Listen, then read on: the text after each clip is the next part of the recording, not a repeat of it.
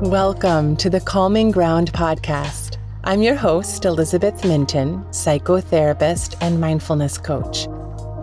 This podcast is designed to offer you inspiration, wisdom, and actionable steps to support you to nurture your inner light.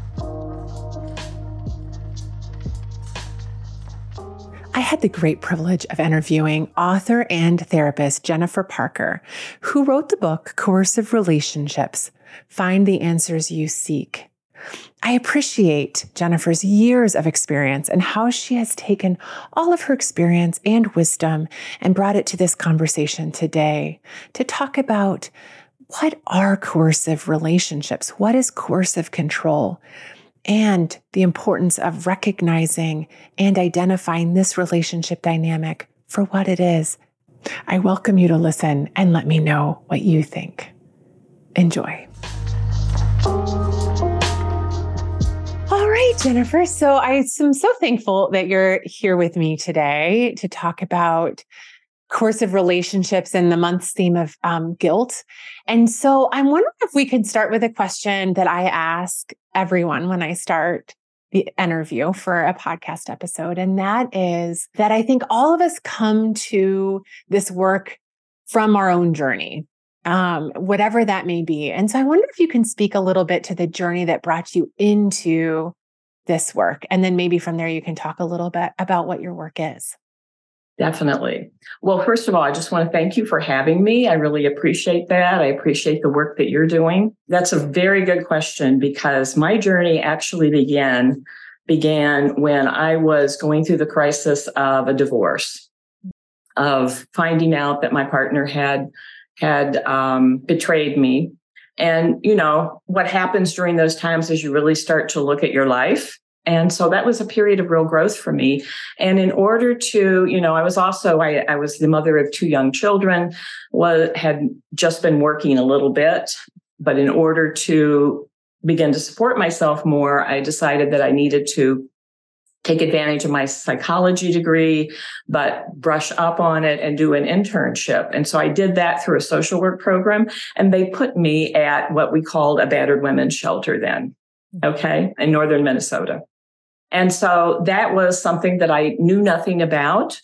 I thought, however, you know, at that point, I mean, this was back in the 80s at that point, we were just beginning to identify uh, domestic abuse, domestic violence. You know, we called it different kinds of things, controlling behavior, just beginning to really see how that affected people and particularly women at that point were the focus. But really, it happens. We've learned with everybody. So, anyway, that was a big wake up call for me because I connected it with things that had happened in my life growing up and so forth.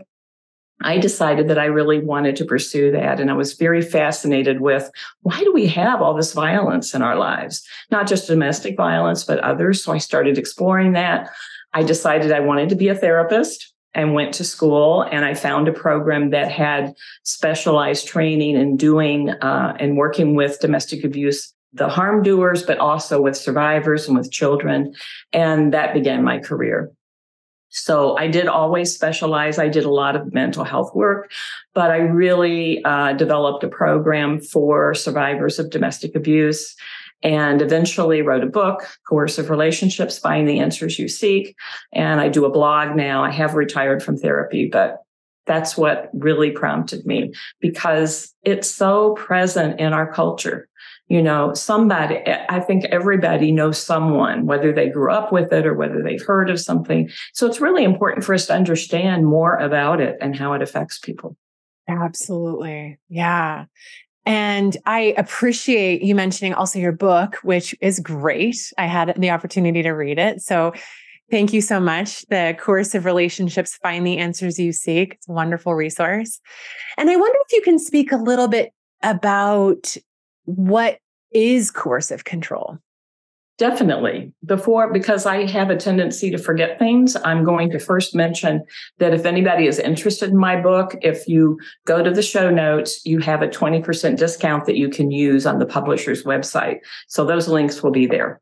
Yes, they'll be in the show notes. Coercive control is a pattern of behavior. It's not a one time thing, it's a pattern of behavior that maintains dominance in a relationship over a person using fear, using dependency, and depriving them of their basic civil rights. And a lot of times we don't think about it that way, but really, people in a relationship where their partner is abusing them, whether it's emotional abuse or physical, they're depriving them of their basic civil rights to be able to choose what they say sometimes to be able to maybe choose whether or not they work you know whether they see friends relatives et cetera those kinds of things and um, it my book includes 12 different what i call in the book bricks of coercive control 10 of which are emotional mental abuse and then two of which are are physical abuse.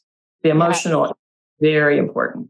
And i'm glad you bring that up because i think a lot of times when people think about intimate partner abuse they think about sexual assault, rape, physical abuse, but the and the emotional is much harder I think for people to identify because it's not maybe so obvious. And so I wonder if you can speak a little bit more. I mean, you you mentioned the control aspect, but is I wonder if you can speak a little bit more to what else might be present in those bricks that have to do with the emotional coercion, the emotional abuse. Negating, uh, putting down things that people say, what you might think, what your opinions are, making you feel as if you're not uh, okay, or just feeling like you have to constantly defend yourself. Um, seducing in the beginning, it can be, be very subtle in terms of being more seductive. So there's one that's called seduction. Uh, I name them, by the way, for how they impact people self doubt, ones that create self doubt, although all of coercive control tends to do that. Right off the top of my head, it's hard for me to come up with things when I'm on, uh, but there are 12 different ones, uh, certainly um, harsh criticism, all of that kind of thing. And when it's constantly happening over and over, it begins to sink in and people start to believe, well, maybe they deserve it. Maybe what am I doing that's that this is happening, you know, to take more responsibility for it. And then, of course, that leads straight into the guilt, which I know is something that you wanted to focus on. Yes. And one thing that I also noticed in your book that I really appreciated you mentioning is you talk about mental health disorders, illness. And mm-hmm. one of the things that I have heard in my practice is, oh, well, you know, the guilt of, well, they have this mental health issue and mm. therefore it's not their fault and the sense of guilt around leaving somebody when they're in that kind of struggle. And what i really appreciated at least how i understood when i read your book was that that's not a reason not to take care of yourself right? That's not a reason to stay. And yeah. how that guilt can be so tricky. Yes so. absolutely. And they use it that way you know oh, poor me. And there's a lot of other things, you know, that they might use. And what's wrong with you that you're just going to, you know, leave me? But think about, I encourage people to think about if they were the one in those shoes, if they had a mental illness, would they ex- excuse themselves for any poor behavior that they use, for any harm doing that they do? Would they excuse themselves? And most of the time, people say no you know so we're all responsible for our choices. And if we have an issue and sometimes survivors also it, it, on the other hand many times people uh, start to excuse uh, harm doers behavior because oh i have manic depressive disorder and you know i know that i've had some behaviors that have been really tough and therefore excuse their behavior. No! Mm-hmm. they have a choice about how they respond. Everyone is responsible for their own behavior segues really well into the next question, which is I wonder if you can talk about some ways that coercive control contributes to unreasonable guilt. So, somebody feeling guilt that might feel very reasonable to them in the moment, but truly does not, isn't something they need to take on. Well, as I mentioned before, when we're con- if you constantly are receiving uh, criticism, if you're constantly, you know, being blamed for things that you could never control, if the uh, harm doer comes home, if the partner comes home and and like had a bad day at work, and somehow it becomes your fault because you know maybe you had an argument, he had an argument before, or she had an argument before, or whatever it might be. And so over time, that really starts to sink in, especially if you are isolated to the degree that you're isolated and you're not getting other information. Information is really important. Um, and so that contributes to beginning to believe in it. The other thing is it's normal to try to avoid any form of abuse, right? So in trying to please a partner who uses abuse, you know, you try all kinds of things. It can begin to morph into I'm responsible yeah. because I just haven't found the right thing there. You know, it's kind of, it can become tricky. So I don't don't want anybody to feel shame about trying to avoid abuse. It's like if you're in an abusive relationship right now, you need to do things as much as you can. But it's also important to know there's no way that you can avoid all abuse because it's up to that person. And sometimes they actually change their expectations. So it's like there's no way you can please them. So it's important. So that can be another contributor to guilt. It's like, and try, because sometimes you're successful. You know, it's like you do something and yeah, oh, well, we had a good day today.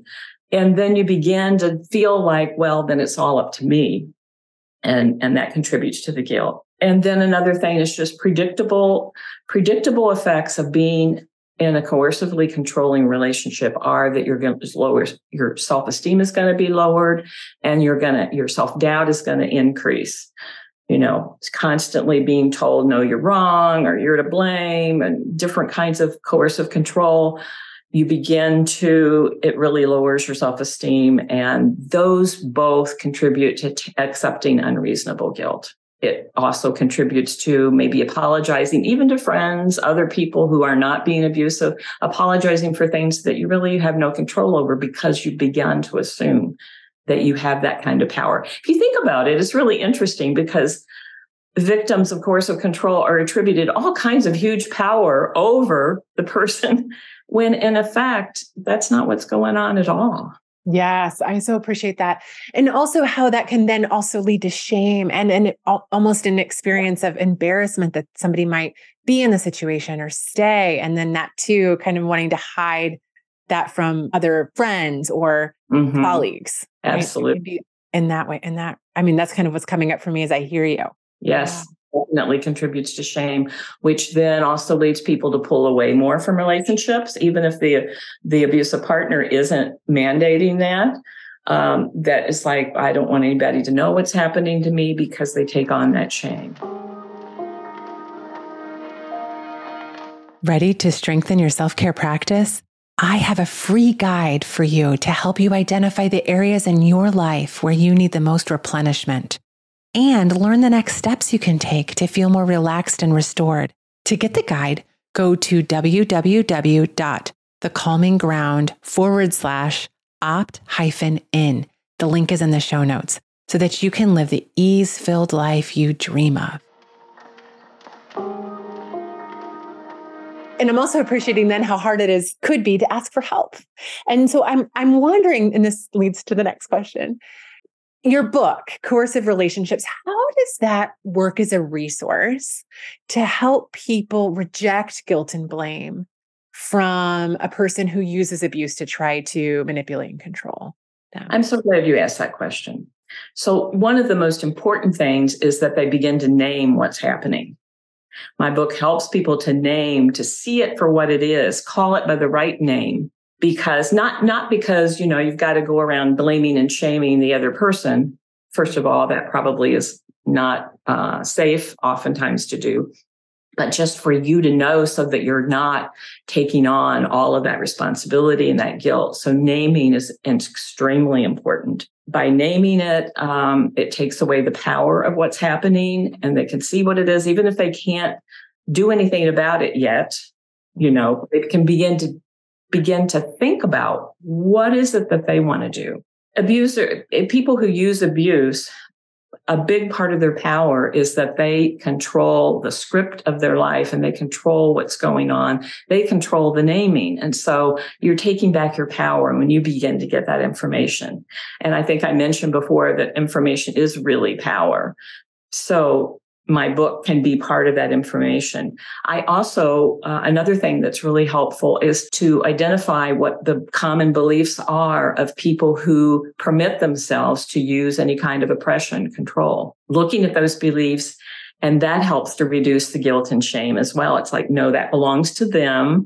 Uh, sometimes when someone who uses uh, abuse says, I love you, it has a different kind of meaning. I'm not saying they don't love, but their interpretation of what love means can be very different. It's not a mutual sort of thing, give and take. It's, uh, then I expect you to take care of me or you to bend to whatever it is I want. Another thing that helps is that I tie that to our cultural understanding, our cultural assumptions that really permit people to act in those kinds of ways and it contributes to all forms of violence when you look at it. And so I feel like that really helps people again to not assume their personal responsibility. It's like, okay, I see it also happening out here in the culture in different ways. And that still doesn't mean that my partner isn't responsible for their choices. Um, but that it, again, it reduces that shame, it reduces that guilt.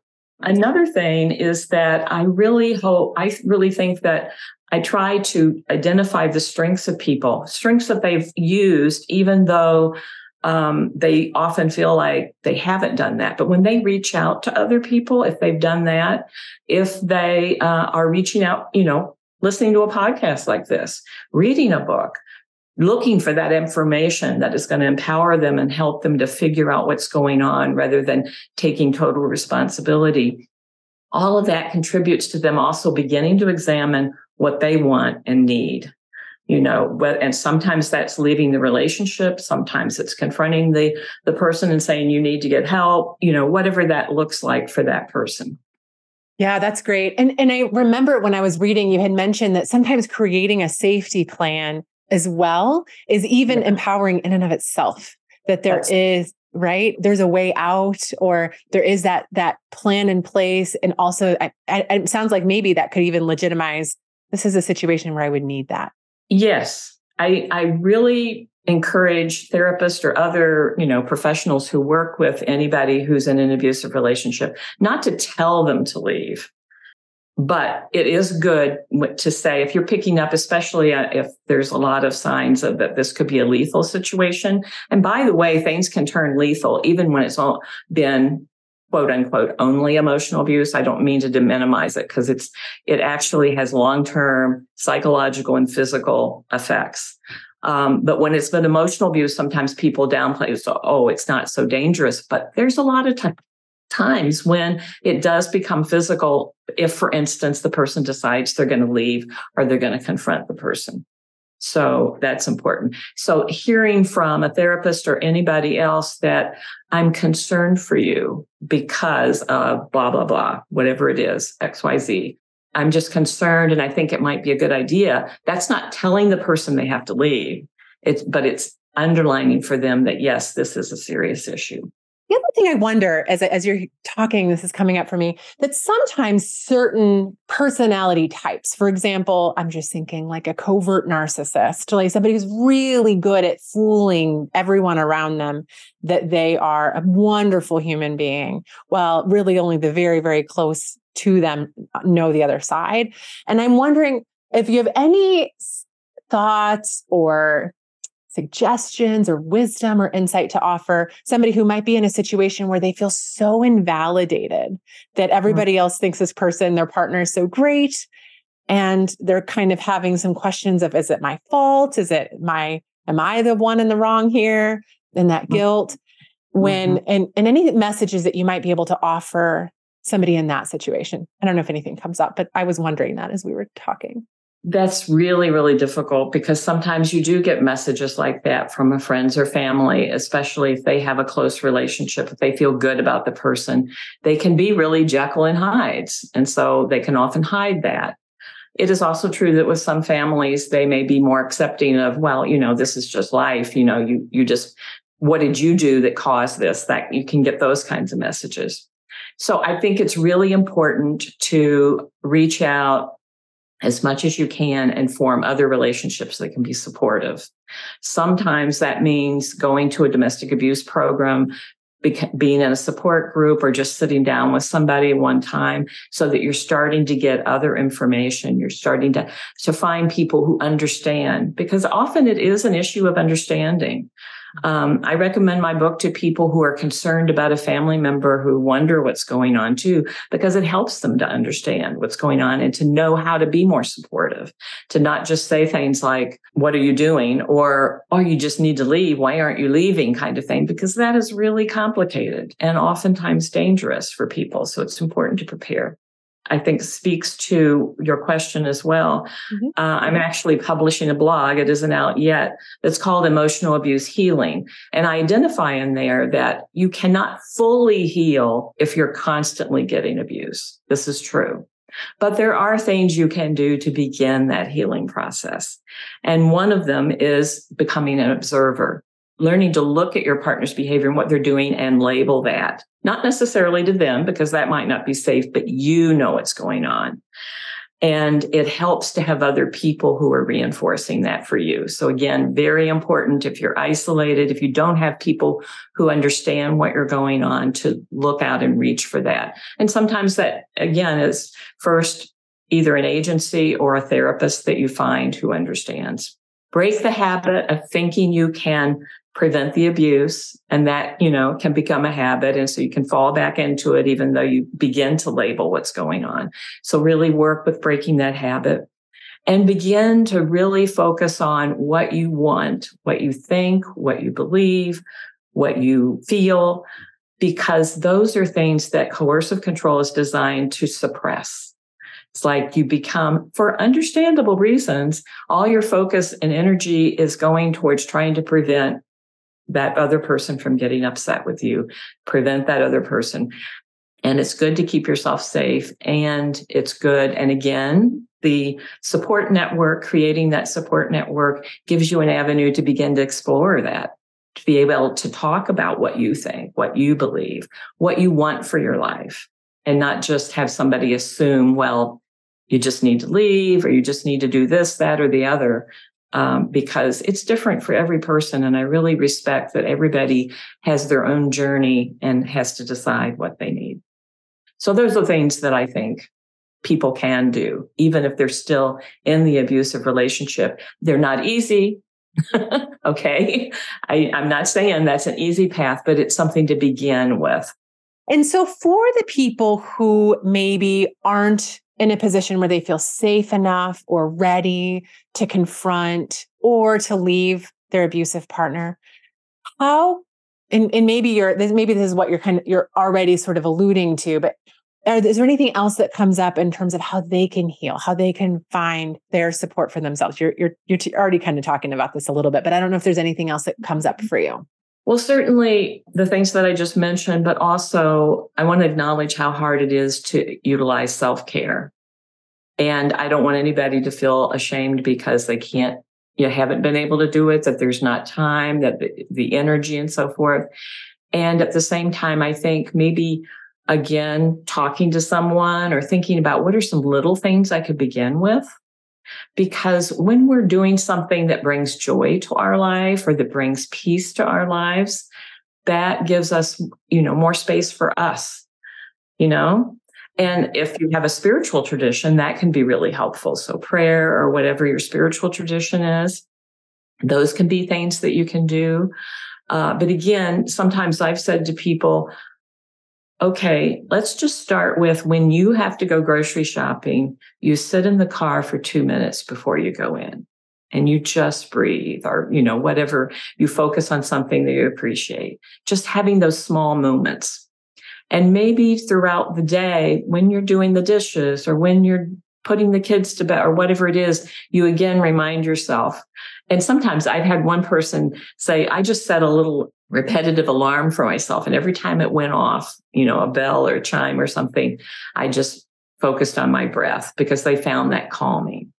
Mm-hmm. But whatever is helpful to you, exercise is extremely important oftentimes for many people. Meditation and focusing on breathing is not is useful for many people, but it isn't for others. So find that thing that's good for you. Yes, I so appreciate that. And what I often just piggybacking on what you're talking about, what I often notice is that there's that disappearing. You mentioned the once that the part of the coercive control is to sort of how I hear you is kind of erase your access or connection yeah. with what you want.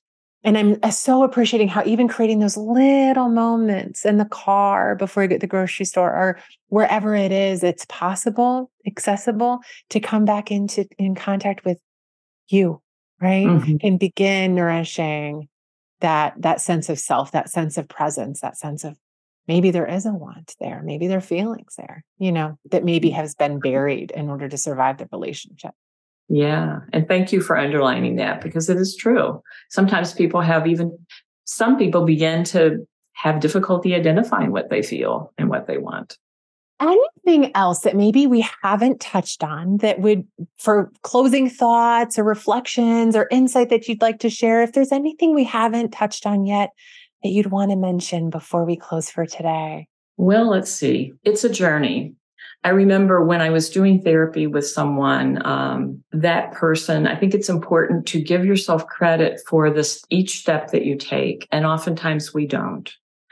And during this one particular session, I tried to do that with people. It's like, okay, we've been working together for a while. How do, what do you, how do you think it's going? And sort of looking at the goals they set at the beginning. And this person just was having a really great day. Um, she, by the way, was not in the relationship except through her children. Mm-hmm. Unfortunately, post separation abuse happens, which we haven't mentioned. Yes. Um, primarily emotional, but it can be uh, physical as well. And so, uh, because the other parent, of course, had ad- access to the children, they could still continue to do the coercive control with them. And this person just automatically went into this is what's really been helpful to me. She started saying and things that she had changed. And I stopped her at one point and I said, would it be okay if I used this with therapists when I'm training them or maybe put it into a blog or something? And she said, sure. And so I wrote it up and I gave it to her to approve and so forth. But doing that is so important. And oftentimes we don't, all of us, not just people who have been victimized by coercive control.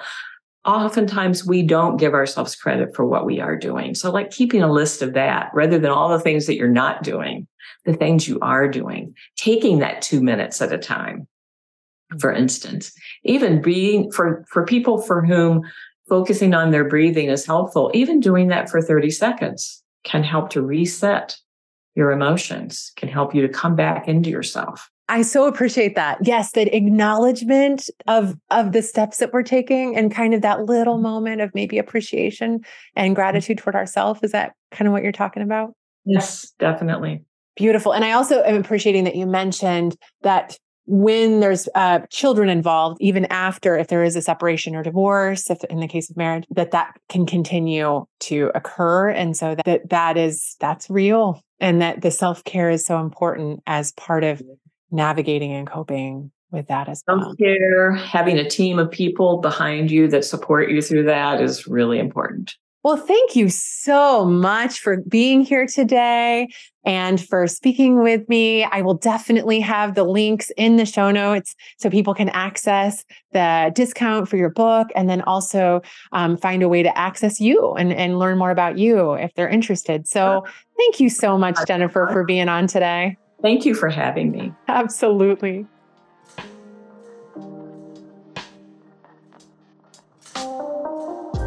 Thank you so much for listening today.